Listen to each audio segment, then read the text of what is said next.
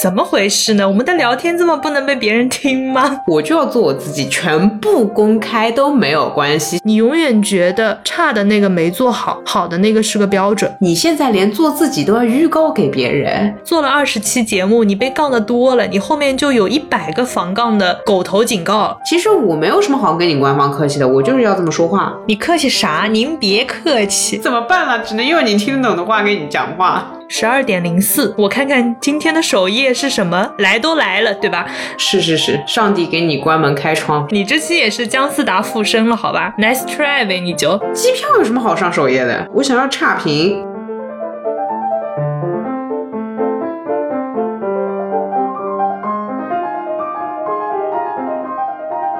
你来，我来，哎，你来，我跟个风。欢迎来到新一期的路人抓马，这里是川，这里是悠悠。这个开场真的好简单，哎，我突然好想说一句，我们又回来了。你说呀，你没有这种感觉吗？你是指做播客的整个的回来，对吗？就是这个跟你聊天的氛围，包括说这个空气的湿度、温度、颗粒度都回来了。我以为你要说什么很浪漫的话，然后结果还是绕到了这种很现实的东西里。我懂你的意思，但是别人听起来仿佛我们刚刚吵完了三天三夜的冷战。又回来了，我又回来了。那你翻译一下，不知道有没有细心的听众发觉，前面两期我和川的聊天状态，我觉得是有点紧绷，或者说是有点疲乏，可能是因为一直转着转着转到了二十几期，就开始有点忘记做播客的初心。我觉得是一件事情太流程化了之后就不好玩了，我们开始紧张了，想话题的时候开始觉得这样会不会太无聊？这样聊会不会大家觉？觉得没意思，说白了就是又绕回去了。然后我记得我们前面到第几期的时候，其实也有出现过这样一个情况。今天中午我们午休的时候，我就跟悠悠通了个电话嘛，然后我们就觉得好像就是会出现这种定期的，有点你在这条路上开车开的顺了之后，你就容易超速，你需要在服务区停一下。我自己的体感其实就是，我发觉我讲话没有那么真，当然不是撒谎了。没必要撒谎，而是我会绕开一些很尖锐的东西，我不够过瘾。你觉得没说出来，没表达出来是吗？我觉得没说够。我觉得如果说我的真实答案分一到十个档位的话，我前面几期的状态是我说出来的可能一到五的那个程度，同样的它也是真的，但它没有六到十那个很近，我就觉得不舒服，不够辣。那是什么让你不说呢？因为差评吗？有吧？有这个，我觉得。差评不会是，但是你说那个流程化是原因，因为做的仿佛像工作一样。当你进入到一种工作状态的时候，我的工作观念（括号老板在这边就是建议你屏蔽掉以下的内容）是做到六十分到八十分就 OK 了，因为我对待工作的态度就是这样的。懂了，我不可能说那么狠劲的去在工作上拼我的精力。理解，坦白说，平时聊天我们也不会像做播客一样这么有规律的聊天。嗯，对，所以其实我们有点像这个游走在聊天跟工作之间，然后当他慢慢的偏向工作的时候，我们就需要就是像拔河比赛一样往聊天这边再拽一拽，因为我们最开始想要做播客，还是出于觉得说，哎，我们有很多天要聊，我们有很多事情要讨论。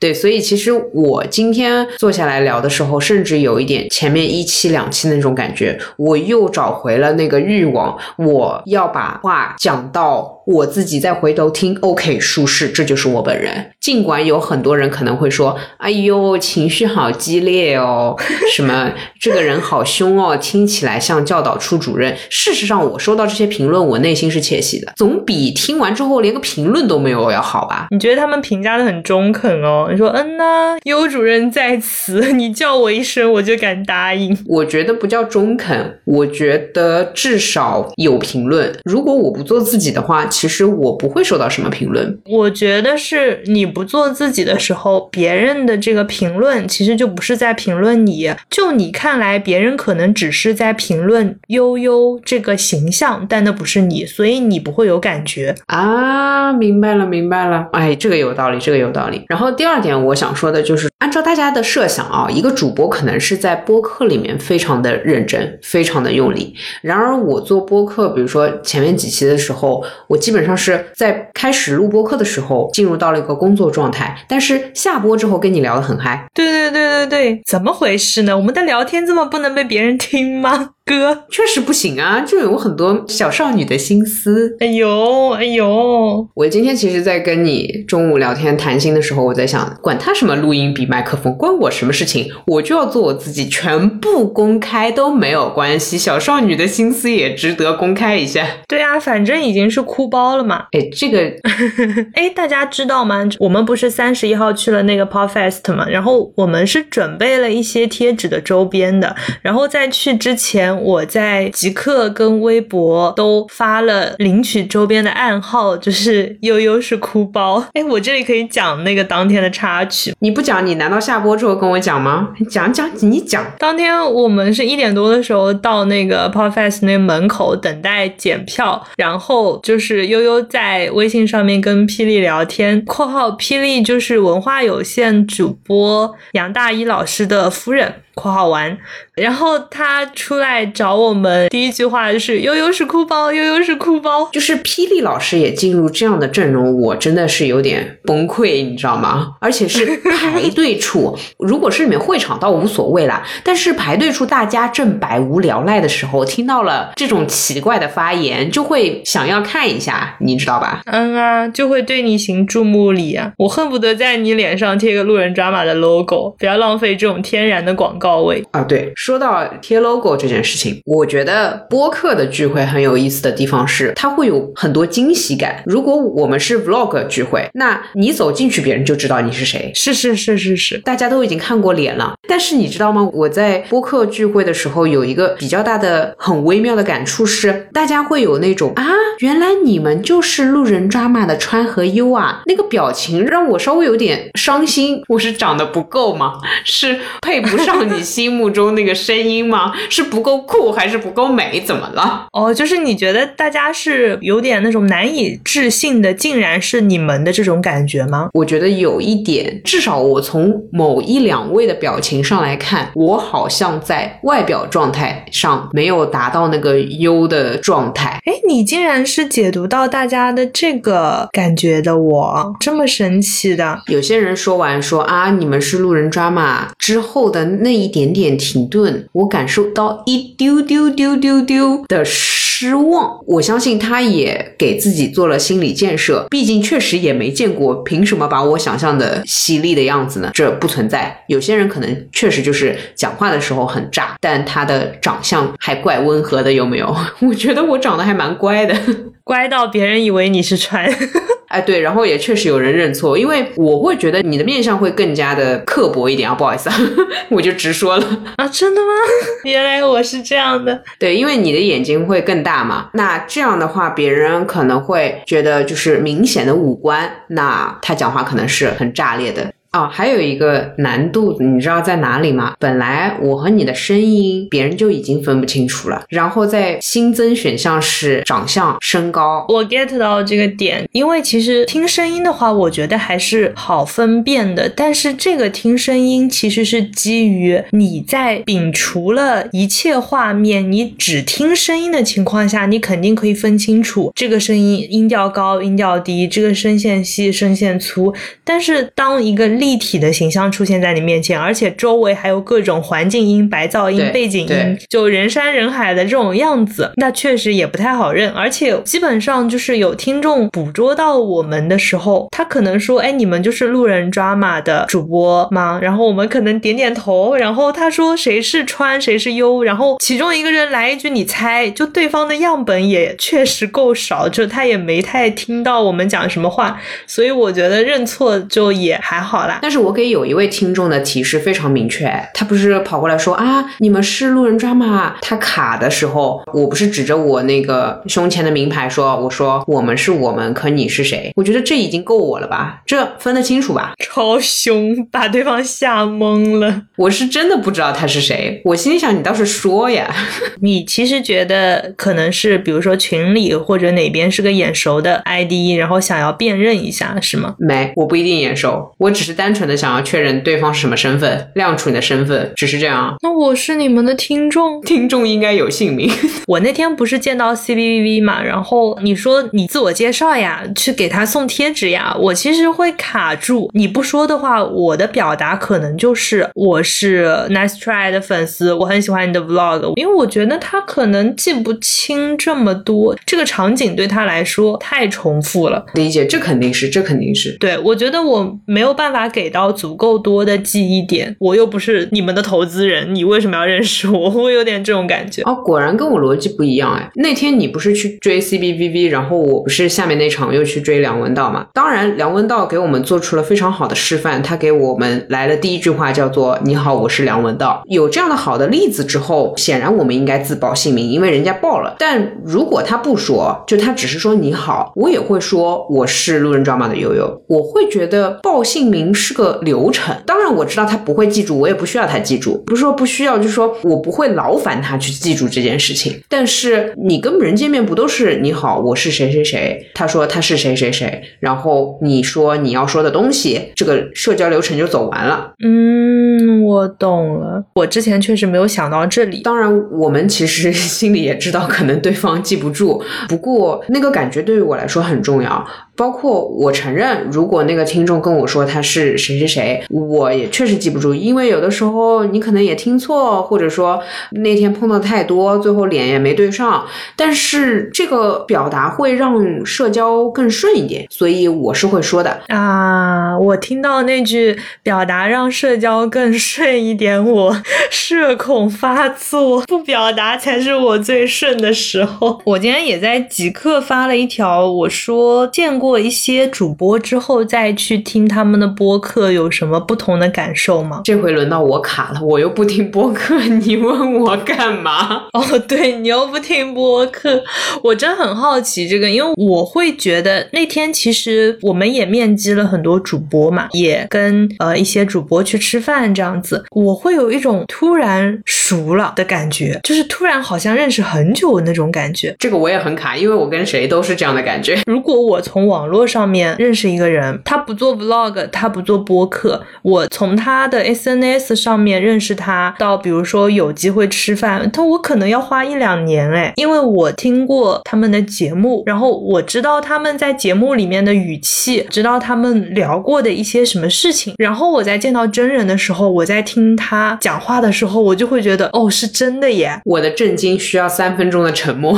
就是我会觉得哎，这个人真的就是我听见的那。个人，然后我见到本人之后，我有一个就是说，把新的信息跟旧的那个档案两者结合，像两组信息突然输入那种感觉。我当时是这么的一个体感，就叠起来了，就是这样的。我懂你的意思，我懂你的意思。可能是我总觉得，比如说真人会比声音更加有冲击力，声音会比文字更加有冲击力。你理解我的意思？所以他们也确实会有一个观念，说播客的听众和主播之间的那个距离或者说粘性是更高的。没，我觉得不是这个维度。就是对我来说，听播客是最快的了解我的方式。我只能这么说，因为我在播客里面呈现出来的我跟你聊天的这个样子，他如果要从现实当中认识我，然后要跟我聊这些话题，可能两年之后我会慢热到这个程度。所以我会觉得播客是一次性拉近了距离。啊，我明白了，还是因为你在真人或者说你在线下的交往当中露出的信息比较少，才会导致这样的情况发生。而我会提出这样的问题，是因为你认识人很容易，但是你要知道，并不是所有人都是你这样的社交天才。就大家认识人是有一个过程的，你就跟人吃饭吧，你 对我也是那么觉得的。我觉得我好像必须只能线下说点走心的。那个播客盛典结束之后，你昨天也问我嘛，你。你说我那个手机上面贴了个一是什么意思？我就是觉得从四月份开始做播客到现在，就竟然也以主播的身份。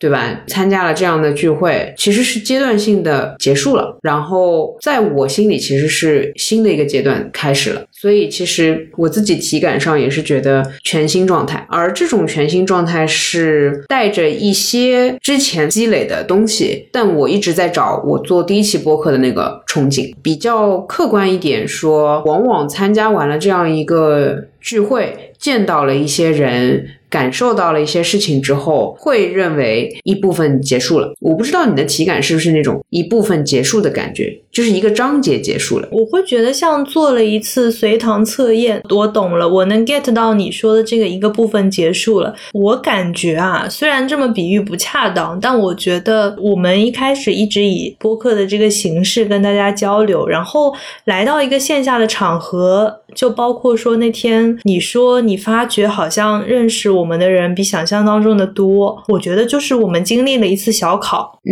哼，嗯哼，就是好像看到了自己的成绩，看到了自己的差距，但是我好像很难说满不满意，因为我们的出发点其实就是想聊天嘛。那如果是从这个维度的话，就也确实一直在聊着，但是因为 Podfest，我确实发现了一些变化吧，算是。你说说，最直观的一点是，你还记不记得我们当时在那个小宇宙大回响的那个场？第一场是知奇、思达、道长、蛋爆，就是四个人的圆桌。我最开始听他们聊的时候，我的第一反应是，哇，知奇真的都没有口癖哎。嗯，对你反复在跟我 Q 这一点，对对对，听了很久，然后我说他这个然后好像是多的，就如果精简的话，我会把它剪掉。对对对，有一个我现在还记得那个然后是没必要，因为他后面接了个但是，然后我会发觉，哎，我怎么会关注这个？就是我的关注点竟然在这里。这个是做了半年播客之后，就是那一瞬间，我会觉得原来是有一个这样的改变的。就像我大学的时候在学校的电台，导致我后面甚至持续到现在，我会很喜喜欢普通话很标准的人，会对别人的普通话的问题特别敏感。就虽然我自己普通话也不是特别的标准，但是我认识人，我会从这个维度，我可以说出来我哪些同事他们是有尖音的，哪些同事前后鼻音不太标准，哪些同事他那个翘舌音不是很标准，它成了我的一个记忆的维度。我懂，我懂。我想起来是这样的，你跟我说就是你很在意口癖嘛，我很在意的是我的声音或者说声线。我会在意这个，是因为我前面两期发出来之后，不是被说声音太过情绪化嘛？但这个不是声线的问题，这个是你的，我能说它就是情绪的问题吗？它就是情绪化的问题。是我后来去听了，我情绪化的时候，声音确实也比较尖，听感我自己觉得不是很好，导致我平时在跟别人讲话，包括工作当中和我日常给别人发消息，我都会尽量的去调整。我的发声的状态，不论你是唱歌还是主播，它就是有一个更加听起来舒适的发声的这样一个情况的。我就一直在找那个状态。其实半年来，我仿佛一直在练嗓子，直到有一天，也许是同事寒暄或者说客气，他说了一句说：“我觉得你的声音很好听。”我反而会觉得，只是因为你做了这件事情，你关注到了这一个方面，有点像是如果你是一个孕妇，孕妇上街，你会发。发现身边很多孕妇，我懂你的意思。我太过在意这件事情了，但是就是那些评论或者说那些抨击，有效治愈我在情绪发作时声音太难听的一个情况。现在我生气的时候，声音要稳定很多，你知道吗？我现在生气又有了新的境界。懂了，懂了，你佛了。别人看不出来你生了多大的气，我的天呐，这有点辛苦。就是我现在对自己的要求是，我即便生。气骂人，我的音量要放大，这个没有问题。但是我的那个不要爆音，不要破音，你知道吧？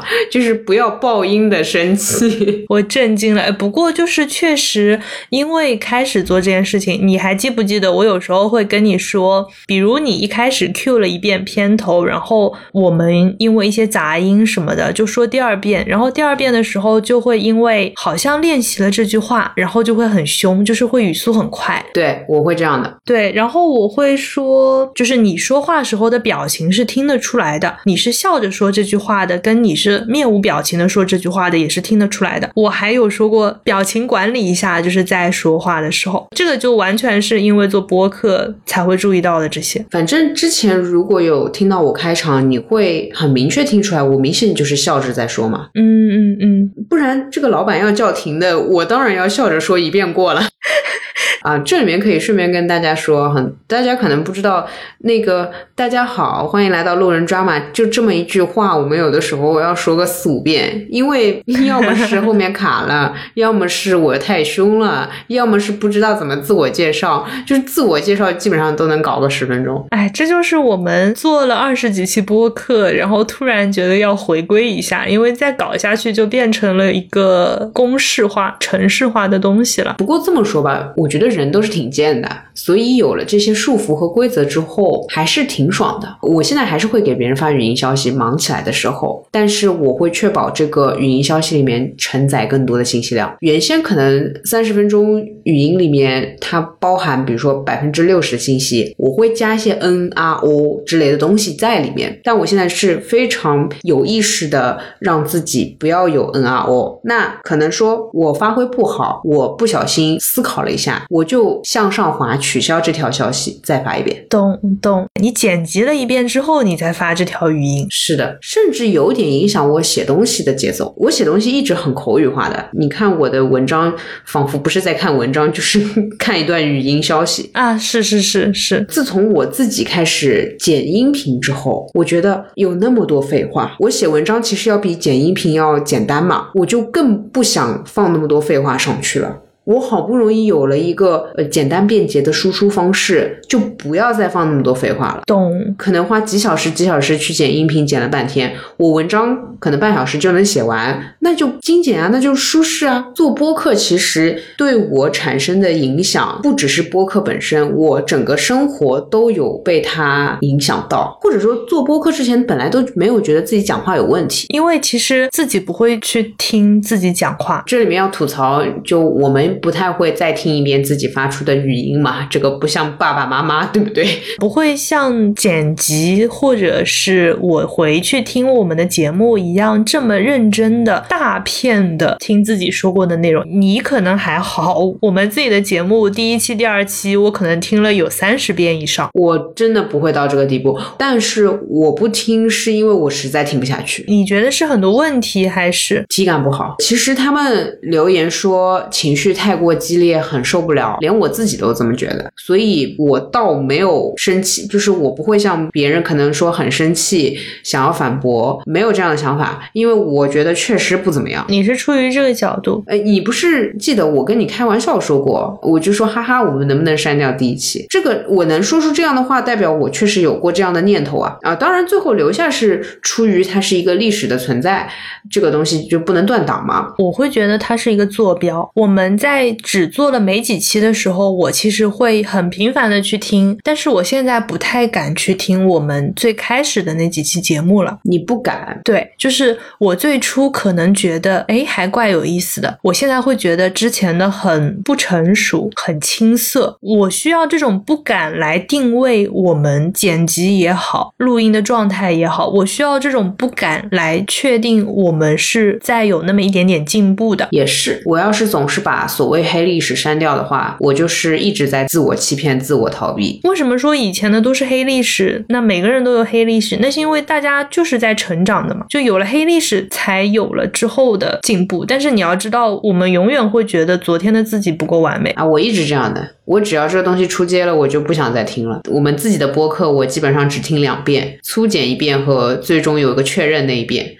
我那天其实有一个非常微妙的想法，我发觉就是如果我们继续这样做做做下去，我总是不会回头去听我说过的话。听众群里面有人会说啊，我都开始听第二遍了。他说那句话的时候，给我一个非常深的感触。我记忆力再好，我不可能敌得过人家。他听三遍四遍，总是会比我记得更多的。嗯，我甚至有一种微微的担心或者说恐怖感，是他比我更了解以前的我。这可能也是我想删掉以前东西的第二个原因吧。我发觉我对以前的东西没有那么负责。我觉得，如果是出于这个想法的话，那以前的东西你没有改变了，以后的更加认真就好了。其次，我想说的是，因为我也有看到有人说听了第二遍，也有人是倒着听的，就是有人是从最新的开始往回听的。这个时候我会有点紧张，就是我担心以前的节目，或者说我们以前最开始录的东西，因为现在听就觉得以前有很多问题，音量啊、音质啊、各种降噪都没有降好之类的，我会担心别人往回听他的那个收听的体验越来越差。但是我看到有人，就是有的人会按顺序听，然后会有人说我在首页发现了你们的节目之后，说我听了十分钟关掉，我从第一期开始听你们的，然后我听完了你们的所有，我会很感动，就是你听了第一期之后依然愿意点开第二期，你听了第二期还是愿意点开第三期，那就说明这个第一期它是不是没有那么烂？我想问你个问题，你一直会比较在意的是它那个成片效果。我我想问的是，假设第一期的效果是跟我们第二十期的效果是一样的，假设是这样啊，你觉得第一期的内容和第二十期的内容哪一期更好？我觉得这个内容怎么说呢？这个烂一部分是因为我们制作上的问题，另一部分是我觉得最开始我就是不会说话，就对个人来讲，比如说我的表达，我一开始录制的时候甚至会语无伦次，我会觉得这个也有一个过程。啊啊啊！就是表达的记忆，对吗？对，就是任何任何方面吧，因为我记得我们第一期其实也是录了第三遍才发出来嘛，然后录到第三遍，你有说感感觉好像比第一遍在天台上录的时候讲话好像流畅了那么一点，就也是这个角度的不完美，其实各个方面都有，不单单是收音啊、制作啊上面的问题，其实是各个方面都有问题，包括说我们两个人的配合度，包括说我们表达自己就各种程度，但是青涩也有青涩的特点，熟练之后也有它的局限，那这个就很难去横向比较到底哪个好哪个烂。嗯，就像你说的，流程化之后的局限，我自己是很不满意。我应该说是会进入到通识状态中，所谓创作者会遇见的困境，就是我会开始难受，觉得被束缚了。但其实也不过就是自己舒服自己而已，明明也并没有什么大的障碍。我们说句难听点的，根本都没有资本进来，所以我根本没有什么舒服，对吧？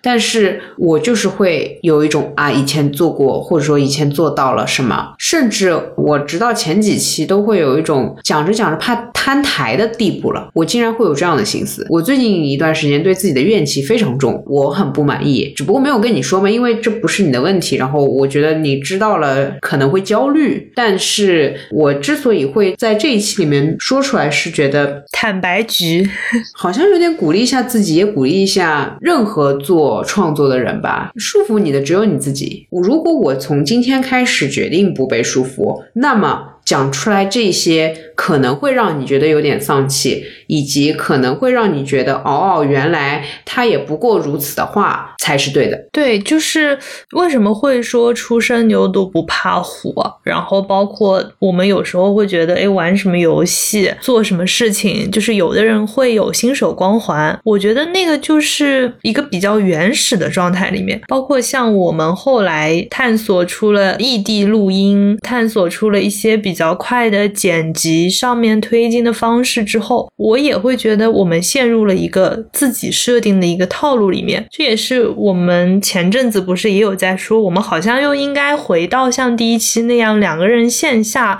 坐在一起在录音，就是找找当时的感觉。对，是的，你刚刚说初生牛犊的时候，我心里想的是，我的天呐，我竟然是在做播客第一期里面说要拿诺贝尔的人，就是这后来就再也没拿过诺贝尔，你知道吗？但事实上，我线下跟别人讲话就是那个状态，就动不动就是要怎么样怎么样的。哦，我后面其实提过，有提过几次，但是每一次提越提越紧张。我直到最近一次提到这个梗的时候，提到这个 meme 的时候，你是在解释？我有解释，我有在解释我为什么会跟村上有这样一个梗。我后来回去听，包括散场通道麦高芬不是过来留言说粉丝要比村上更早拿到诺贝尔吗？我就觉得这件事情就不对，非常不舒服。你是害怕吗？突然，我甚至开始担心，我就是那种一件事情越做越差的人。我觉得不是，我觉得为什么会后来自己开始有了一些框架，是因为有了比较。我们做第一期的时候，我们没有人去比较，虽然说。当时可能那一个月也有很多新的播客出来，但是。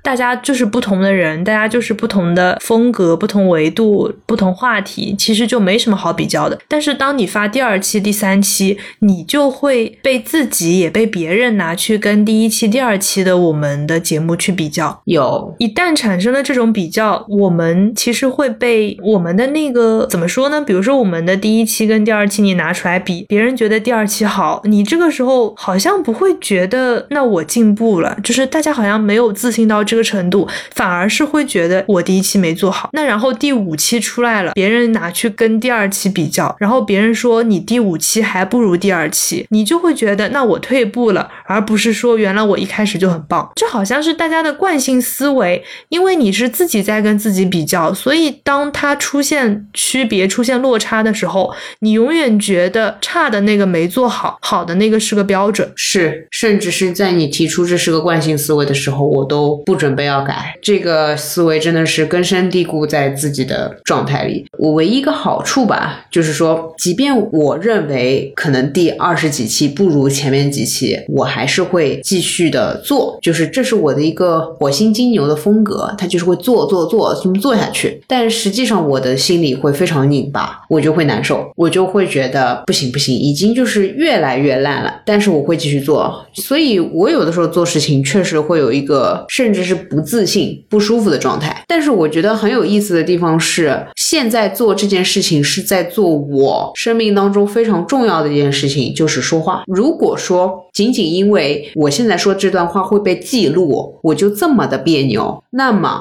我说话这件事情就还不够有档次，就还不够狠，就还不够达到我心目中的状态。理论上是，即使我十年之后再听我今天说的这段话，我仍然觉得可以说的。真好，我要到这个水准我才舒服。如果你十年之后再回来听十年前的节目，然后你发现十年前讲的很好，你又会觉得这十年自己没有进步。嗯，要看是哪种觉得好了，可能是那种果然以前青涩，但是我听出了我的胆量，这个就可以了。理解，因为不出意外的话，十年之后会稍微比现在再聪明那么一点点，肯定会有一种 哎，小姑娘还是没有悟出来啊这种感觉。但是我不能让。我的勇气压于他，他可以比十年之后的我更蠢一点，他的勇气要强。对，就为什么前面我想说这个惯性思维，以及意识到我们陷入这个所谓的框架，是因为我们开始以自己为参照，然后去跟自己比较。你还记不记得你说过放松的时候是最可爱的啊？我一直这么评价你，但其实我在这么跟你说的时候，也是在跟自己说，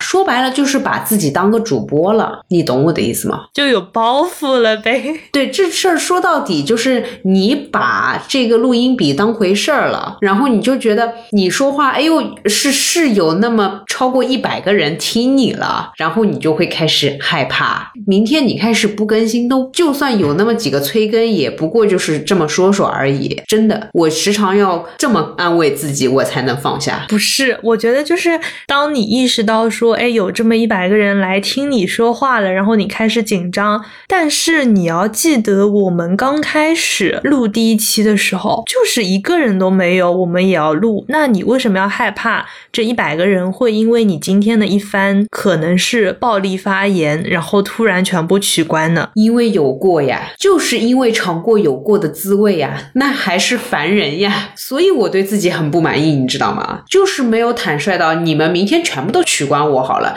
包括其实之前你有一期。里面提到哇，简直就是互骂大会。之前你有一期提到过，我们还是求生欲很强的，巴拉巴拉差评那一期，我就心里想说，你说他干嘛呢？但是我会心里想这样怼你，其实也是因为我也是这样子。如果我心里没有这事儿，我也就不会注意到你在求生欲。你说你你求生，你关你求生好了，因为我如果真的无所谓，你就听不见，对我都无所谓，对吧？就像你撒娇我看不见是一个道理，因为我不在意这件事情，但是。是，其实你求生的时候，我心里也在求生，所以我看到你说出来。来之后，我心里有一种，哎呦，说他干嘛了？但我只是没说，不代表我没有这个求生欲。所以我当时心里对自己那个反感程度啊，绝了。哎，是的，我知道的，就是当时录差评那一期的时候，我会有一些瞬间觉得会不会引来更多的差评。就我坦白讲，我是有害怕的。你播客里面不是说了，也许会招致更多的差评？我以为你是期待。因为确实，对于差评，我的情绪是希望有的。但是与此同时，我怕的是不再有评论了，你知道吧？因为那个阿坑也说过这样一句话，不利于那个评论的生态嘛，对吧？（括号播客界的一个就是写评论的人）（括号对，他是这么说，他说，嗯，你这么做了，也许别人就不给差评了。我很怕，我也很怕。但这种怕就是有一种自以为自己的受众比差评的人更多了，然后我怕。我这么做会对他形成暴力，你理解我的意思？我不应该这么自以为是。就怎么说呢？我有听众，他也有观者啊，他也可以被看见的嘛，是吧？大家在社交媒体上的流量都是一样平等的。其实是他听了你这一期，他没有义务听你下一期。说难听点，就是他确实可以不留，但是我不应该害怕他留不留这件事情。对，比如说你上过首页了，然后下一次不上首页，你就会失落，就是你拥有过了，你感受过了。这就是做内容的时候的这种由奢入俭难，有没有？比如说我公众号写出了一篇爆款，这篇突然十万加了，下一篇只有三千，然后会觉得这篇为什么不好？我比之前拥有了更多的关注的人，为什么阅读量越来越差？就是人有欲望吧，我觉得是。这里面我乱入一个安慰，我一个也算是做传媒的朋友跟我说过这样一个规律，他说是这样的：当你是一个小喽啰的时候啊，你讲话就是特。特别想要引起注意，OK，成长到那个中间的那个状态，无无所谓啊，就是无所谓，大家定义多少粉丝为中间状态，就反正你心里肯定有那个标准哈。你开始有一种摇摆，这种摇摆是哇，我到底应该坚持做自己呢，还是应该迎合受众呢？好，他说，这时候请你继续努力加油，对吧？因为这确实也是我们所谓的成长期。等你到了足够足够大的那个位置，他说你就会进入到爱谁谁的状态。懂了，懂了，懂了。我们就是前面那个爬坡的状态特别特别的艰难，一会儿就说哎呦我要做自己，一会儿就是其实你说出来的话又有点迎合别人，会有这样的情况。他说，但是你相信我，你到了那个你认为的。OK 的地方，你就会爱谁谁掉粉就掉粉。哥，干嘛？坚持住，我们一定要到那个爱谁谁的状态，爽一把。神经啊！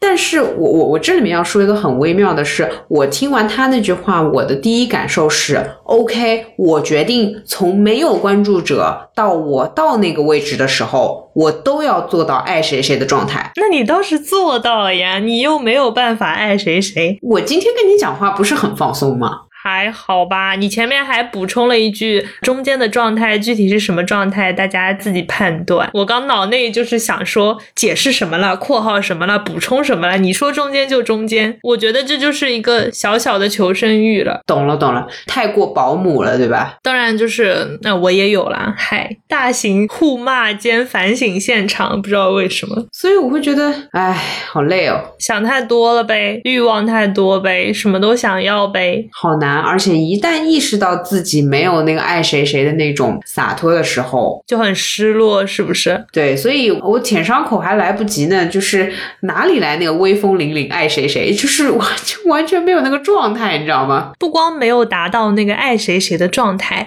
你还发现了自己没有达到那个爱谁谁的状态。哎，对对对对对，我要是一直没发现，觉得自己也就这样也就算了，但是我发觉我不是三倍的落差，我的天呐，哇，你这么。这么快就算出来了？没，我就随口一说。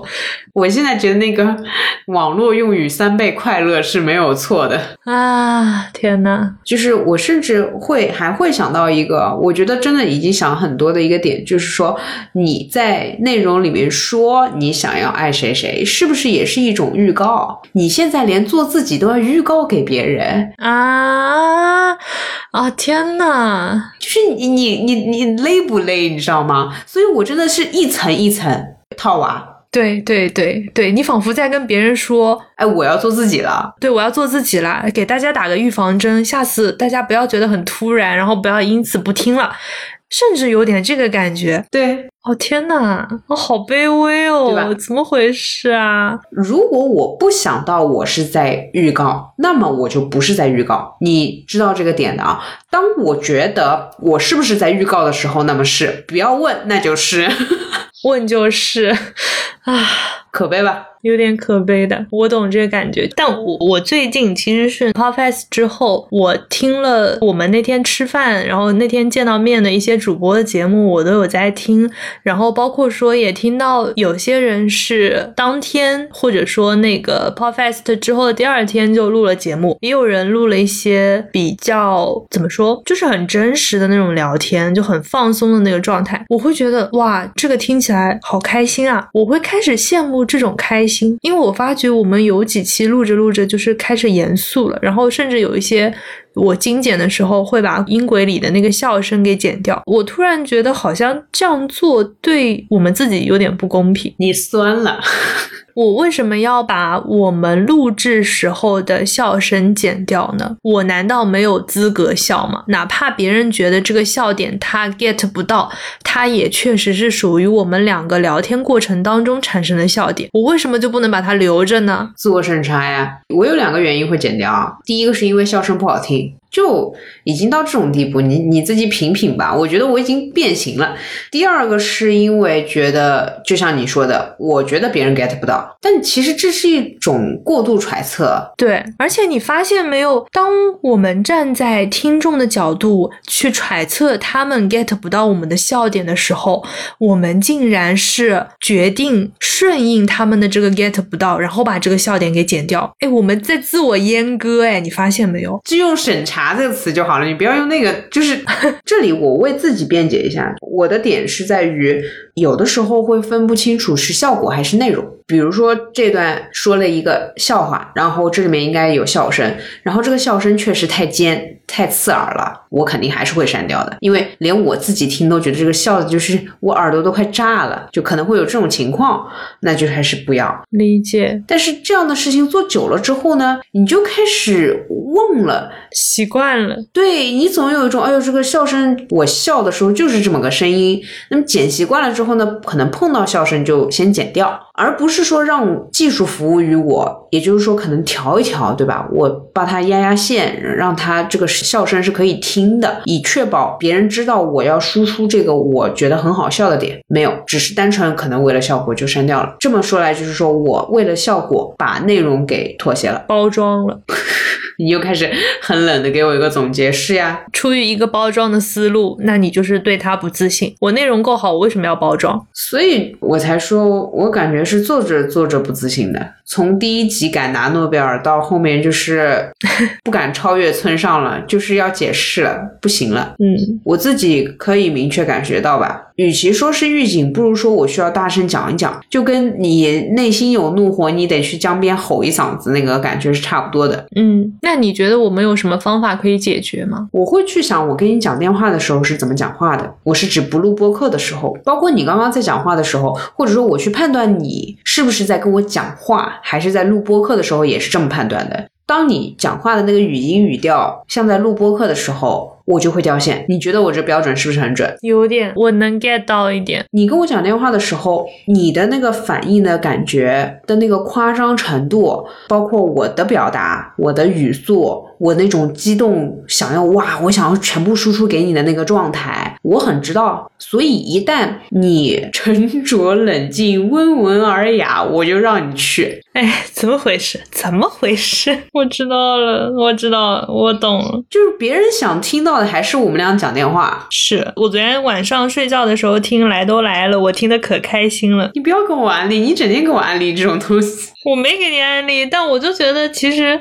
就是 虽然听完之后也不知道聊了些什么，但是就听的过程很开心。对啊，对啊，你想想看，就是听来都来了和跟我打电话一起骂人，这个快乐程度是差不多的，嗯、或者说可能我们一起打电话骂人是更快乐，对对吧？毕竟是我们俩熟。OK，好，但是你我让你把前面几期播客的状态排在这两个里面进行一个排名，它是亚于来都来了和亚于跟我打电话聊天骂人的，很明显嘛。那问题就来了呀，所以还是那个问题，为什么不把电话内容 可能是因为骂人不能不能做成播客，找到了最根本的问题。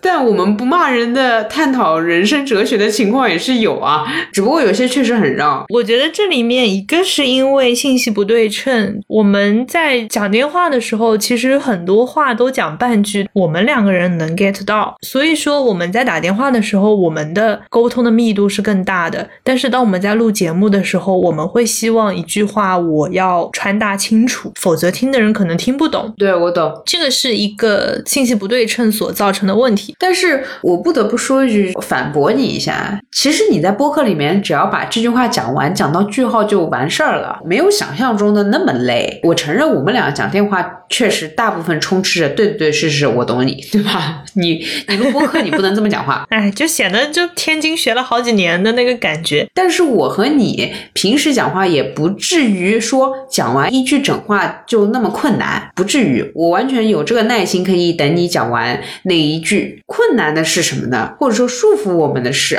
我们随着做的期数多了之后，哇，天呐，说的好像我们做了一年一样，也就二十几期嘛，我真是对这个包袱感到绝了。做了 期数多了之后吧，本来可能十个字这句话就结束了，我们要加 n 个括号，为了确保我们以为的听众能听懂，人家都没耐心了。我觉得有部分听众可能听到，比如说从五期听到十五期，听到二十五期的人，他心里的 OS 大概是不行啊，这个悠悠怎么越来越啰嗦了呀？我懂呀，你快说呀，你后面是要说什么呢？这个啊，我觉得是防杠，你懂吗？小心了，就是为了防杠。对不起啊，我想到了这么一个词，就是你还记不记得，当你说无比低是婴幼儿产品的时候，有人说你无知，是。然后当你第二次提到无比低的时候，你就会括号，我知道这不是婴幼儿产品，但是我想出于开玩笑的角度来提无比低这个事情。对对对，说白了就是一朝被蛇咬，十年怕井绳，你就被杠了，然后你就开始害怕。做了二十期节目，你被杠的多了，你后面就有一百个防杠的狗头警告，对吧？我必须得说，什么必须得说，我就是说了。哎，我觉得这一期简直是。我记忆力还好，所以你怼我的吧，我都还记住了。虽然我做了一期差评去回应了这些问题，但但是心里的伤疤没有解决掉。咋解决？你别人捅你一刀，然后你全部抚平疤痕吗？你是用五比低抚平的疤痕吗？说白了就是还是记仇呗。那我是啊，那记忆力好，那有些人就是怎么办？忘不掉啊啊啊！但是啊，但是啊。嗯嗯，你说，我还是可以找回无比例是婴幼儿产品那么自然放松的状态的。而且你刚刚提到这件事情的时候，我无比怀念我那么以愚蠢无知为炫耀成本的那个时候的自己。你看，你看我是不是够记仇？我连别人跟我说的丑话，我都全部能复述。嗯，对呀，我知道呀。我这么记不得别人说话的一个人，我也会三番四次的跟你提那句“大龄女青年不接地气”啊！是是是是是是，一字不差，好吗？你确实有一些年龄焦虑的。我指的你的那个焦虑，不是社会上的，你是对自己有些标准的，我能感觉得到。我甚至不知道我自己有没有年龄焦虑，但是我只记得他骂我。你能？记得这个，那代表你有啊？没，我可能会更那个的是不接地气。哎，不知道，谁知道呢？反正就是记住了，反正就记仇了。随便，反正我看你前半句后半句都背得非常清楚，可能两个问题都有。对对对对对，有可能都有吧。有可能我对自己是女青年也有一点意见。对，是是，我对伪文艺是有意见的，就很奇怪，你就会发现，哎，为什么呢？但你不能去问别人啊，你要问自己啊。那哦，别人说一句你就对吧？其实你介意的还是因为别人打到你了嘛？你又知道了。就说明你在意啊！你有在意的东西，你就有弱点。你真的佛了，谁说你你都无所谓。好了，那么我们会被我们录播课这件事情给束缚住，那不就是因为在意吗？这不是前面开头讲了吗？因为是凡人啊，又回到了我们是凡人，那完了呀！那我们一直是凡人，我们又不会成佛，又不会成仙。那好了呀，没没没没没，就是还是有晋级路线的，你知道吧？他这个你不成佛之前还有阿罗汉，还有达摩，还有这个。还有那个，就是你还是可以，嗯嗯嗯至少你可以做个影视，你知道吗？但是影视是不录博客的。那就好了呀，你入世了，你就要承受这些东西。对，所以其实，在世俗里面修炼更也不能说更爽，因为按照他们那个内观冥想的观念呢，就是没必要，就是没必要。也加上他们又觉得语言是虚妄，所以你做这个事情，你活该难受，好吧？那我只能拿内观的观念，就或者说佛学的一些观念，就是那你这不活该吗？你要做这个人事，你要做世俗之事，你要与人在那边聊一些虚妄的东西，是吧？那你确实活该难受。聊了半天，难受就是活该。行行，而且就算没有评论，就光我和你都能聊不开心，有开心就不开心。啊，对呀、有比较就会有失落嘛，这不说白了不就是比较吗？唉，蛮累的，我懂了，我开悟了。你别好的呀，我觉得你下面一句好的呀，今天的内容就都好的呀，就是无解呀，哪有那么容易啊？不是你是在上什么课吗？怎么突然一下子像老师一样？还想说的是，刚刚提到的是一个，其实你问我的是怎么解决，但我给你的答案是怎么判断，因为我给不出解决方案的。你不够佛，你就是会难受；你不够坦然，你就是会难受。嗯嗯嗯，但我觉得这个判断方式很有效。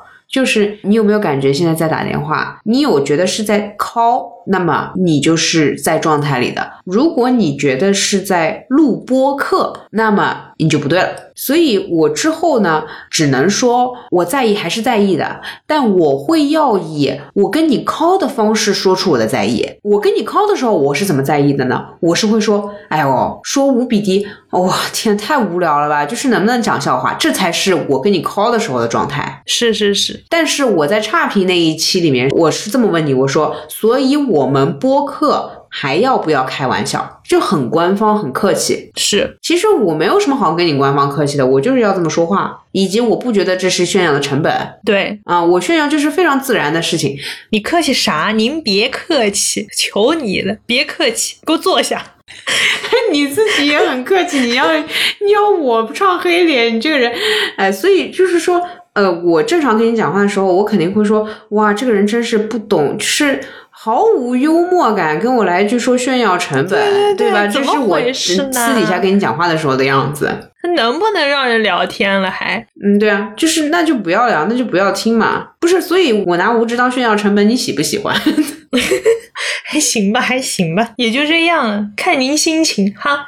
是吧？因为我到最后，我到最后无非就是问这个问题：你喜欢就好了，你喜欢就完事儿了。如果你觉得是这样，对对，不喜欢我也就挂电话了嘛。所以我现在回过头来，甚至觉得差评那一期解释都太多了。就是因为你在意啊，你选出来的那些，你读出来的那些差评，就是你每条都在意，所以你要读它。你发现没有，哥？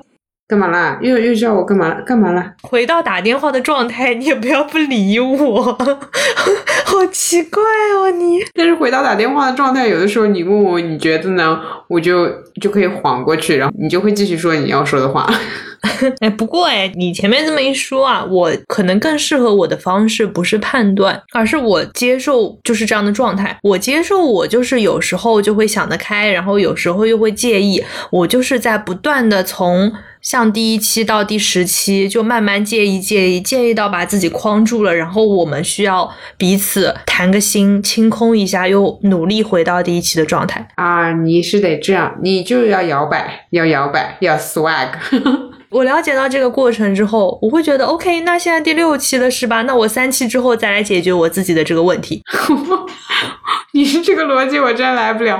我不懂这种，就是 囤，你连问题都是要囤积起来，这个我真的不懂。你就是这种感觉，你知道你在开车的过程当中，你的车胎会磨损，就是会消耗的。那你知道它磨损到什么程度是会打滑的？那在打滑之前，你还能继续开吗？说白了就是这样。至于到不能开的时候，你去换个轮胎就好了，就这么简单一件事儿。你这个容错率太精准了，我想笑一会儿，我我我我跟你不是同一挂的。就像你穿一双新的鞋子，它也是这样的。你小白鞋第一天贼干净，第二天它就是有点灰嘛。然后你穿了一个月之后，你终于发现它脏了，那你不会在第二天有点灰的时候就去洗，啊就很奇怪。不然你还穿什么呢？你要知道这双鞋它就是拿来穿的。你要知道你你录节目，你讲出来的话就是会被人杠的，你就是会被自己、被别人、跟过去的自己、跟未来的自己不断的去比较的，因为你活在这个世界上，那你还不是要说话吗？嗨，哎，我觉得你真的好懂这个世界，或者说我的一些想法是不切实际的。怎么说呢？就是说，因为人心不是邪，所以我会对人心有一个极高的期望，是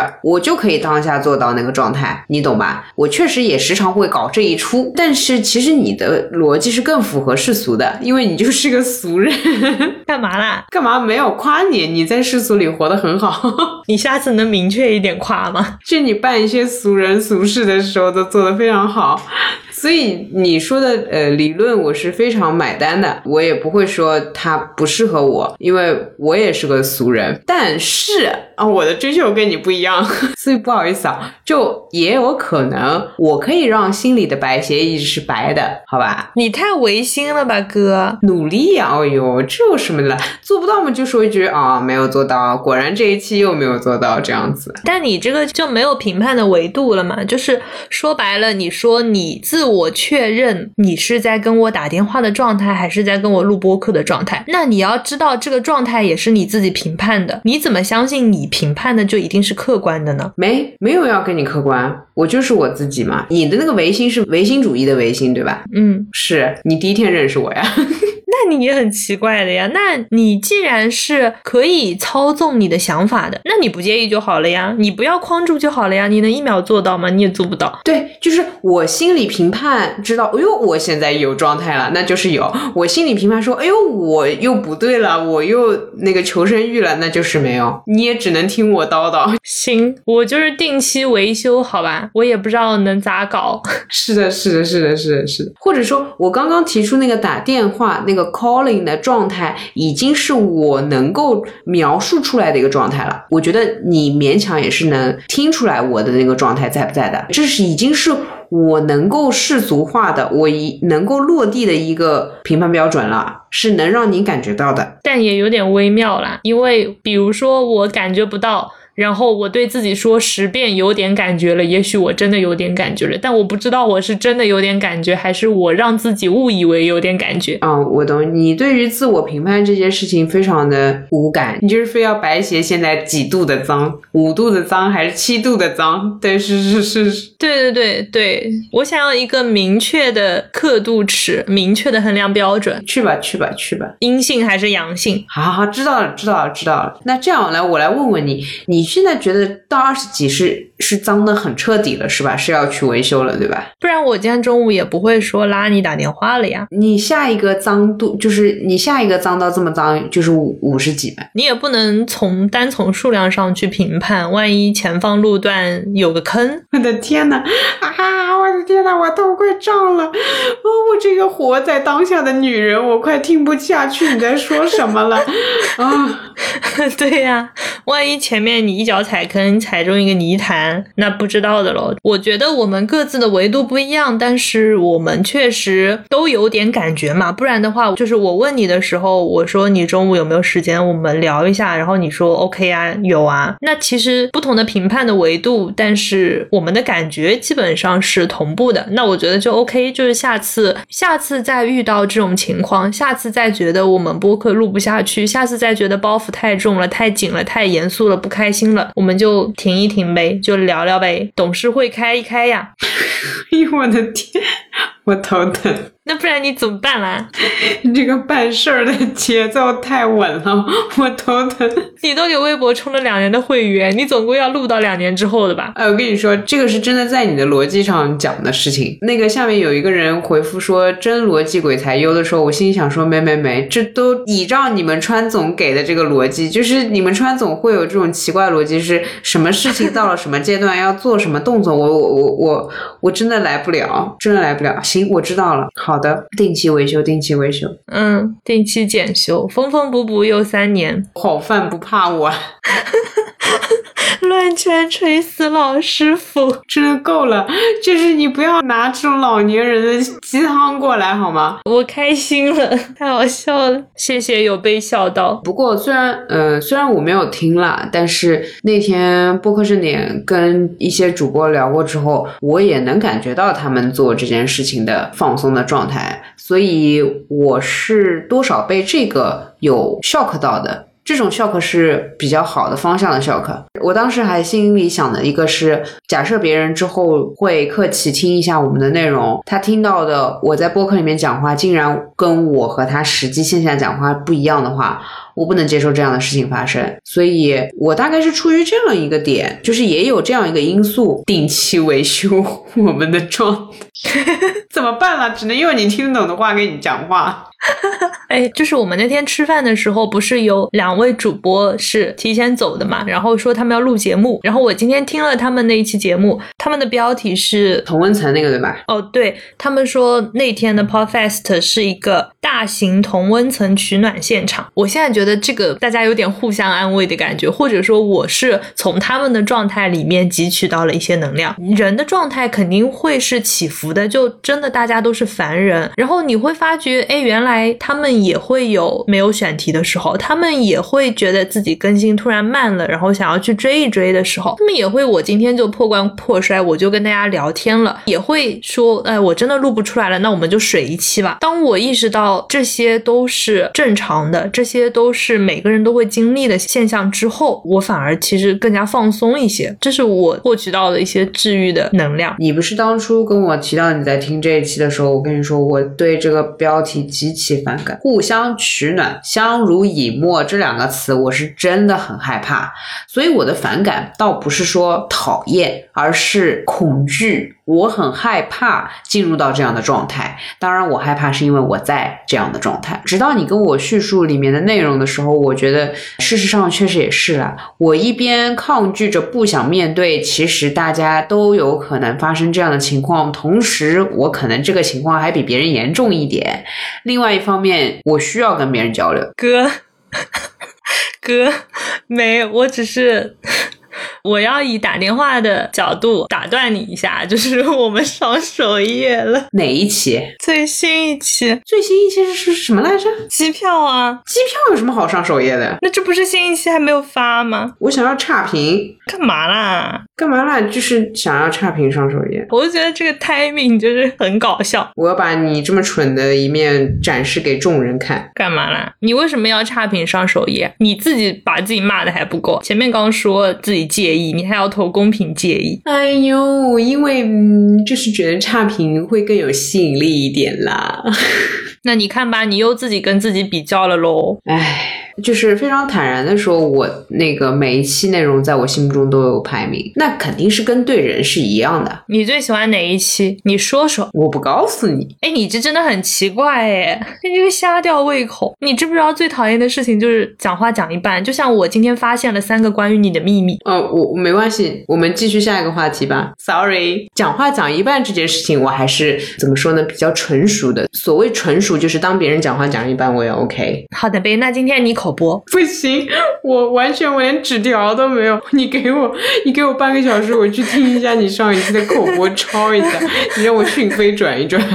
你看嘛，你前面这么拽，你这下怎么不行了？瞧把你能的。你 要么搞个播客简介，什么生活如走马，我连这种都要念出来。我跟你说，真的疯了。我等一下就讲话讲半句，就是接下来由悠悠带来口播。那我会说，请大家去泛用平台和平台型平台 收听我们的路人音，耶，完美。我不管呀，反正你说什么我就全给你保留，好吧？雨露均沾，不会有任何一个平台有什么意见，因为它不是泛用的，就是平台的。哎呀，真绝了！前面聊到哪儿了？前面说上首页，被首页冲昏了头脑。当你说 timing 的时候，我还有一个，它就很像那个你在被老师罚抄检讨书的时候，告诉你上一次期中考试的成绩进了年级前十的那种感觉啊！有有有有啦，就是比如说先考完试，然后你犯了个事儿，呃，犯错了，你得罚抄什么东西，然后又跑过来跟你说，哎，你这次数学考的不错，那那种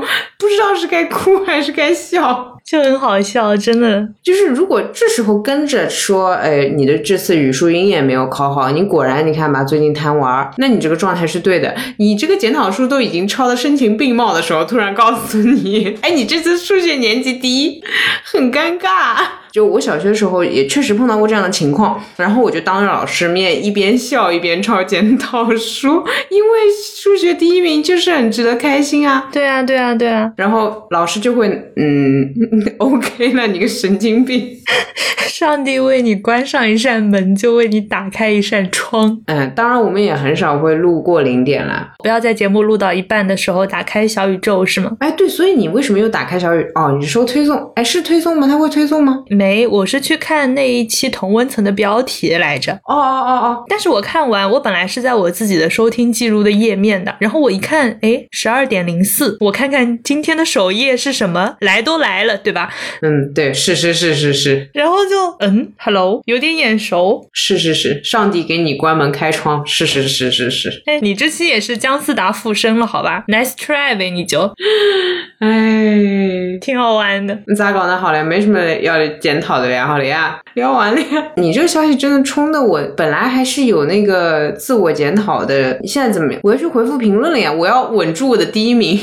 不是，我用我们前面的那个语境描述一下：当你想着明天去修轮胎的时候，今天那个 4S 店给你把轮胎换好了，又可以上路了喽。尴尬了呀，就是不知道它这个存在在服务里，你知道吗？有点好笑。我本来跟我妈说不能陪你吃饭了，因为我要换轮胎，好不容易找到的借口，结果你给我换好了，我又要陪我妈吃饭了。不是啊，那你明天再安排个事情喽，不就好了吗？没有呀，最焦心的就是轮胎了呀，别的都不是。事儿哦，就是一下子突然烦恼被解决，然后有一种奇怪的不知所措的感觉，是吗？对的，对的，就有一种整个人就是很慌乱，也是有点犯贱，不知道为什么。有个叫失恋情节，就是这个没有科学依据啊，我自己随便总结。失恋情节是这样的，就是至或者至少说 Taylor Swift 他是想要在失恋情节里面的，因为他就会写歌，是吗？对你懂吧？就他想要那个。包括也有一些人会。给自己留一些痛苦的空间，尤其啊，尤其可能是艺术创作的人会需要，那他就会有一种，哎呀，我在活着，哎呦，我感悟了，嗯，然后我就升华了，我就知道了一些，所以他不太会去接近，或者说不太会主动接近快乐，因为他需要痛苦让自己感受自己活着。同样，我需要痛苦让自己感受我在跟你聊天，我要跟你好好的讲话，而不是沉浸在上首页的喜悦里面。你知道你现在这个样子叫什么吗？犯贱，得了便宜还卖乖。我一直这样的，你知道就好喽。多跑点路呀，就是这个轮胎接着磨呀，这还能怎么办呢？我们明天再录一期。不是录啥呢？你想呀，你想呀，按头想，毫无耐心，是不是啊？真的是，哎呦，太好笑了，这是人间真实，就风云变幻。人家一听前面半段，对吧？哎呦，特别深情，特别走心，然后特别有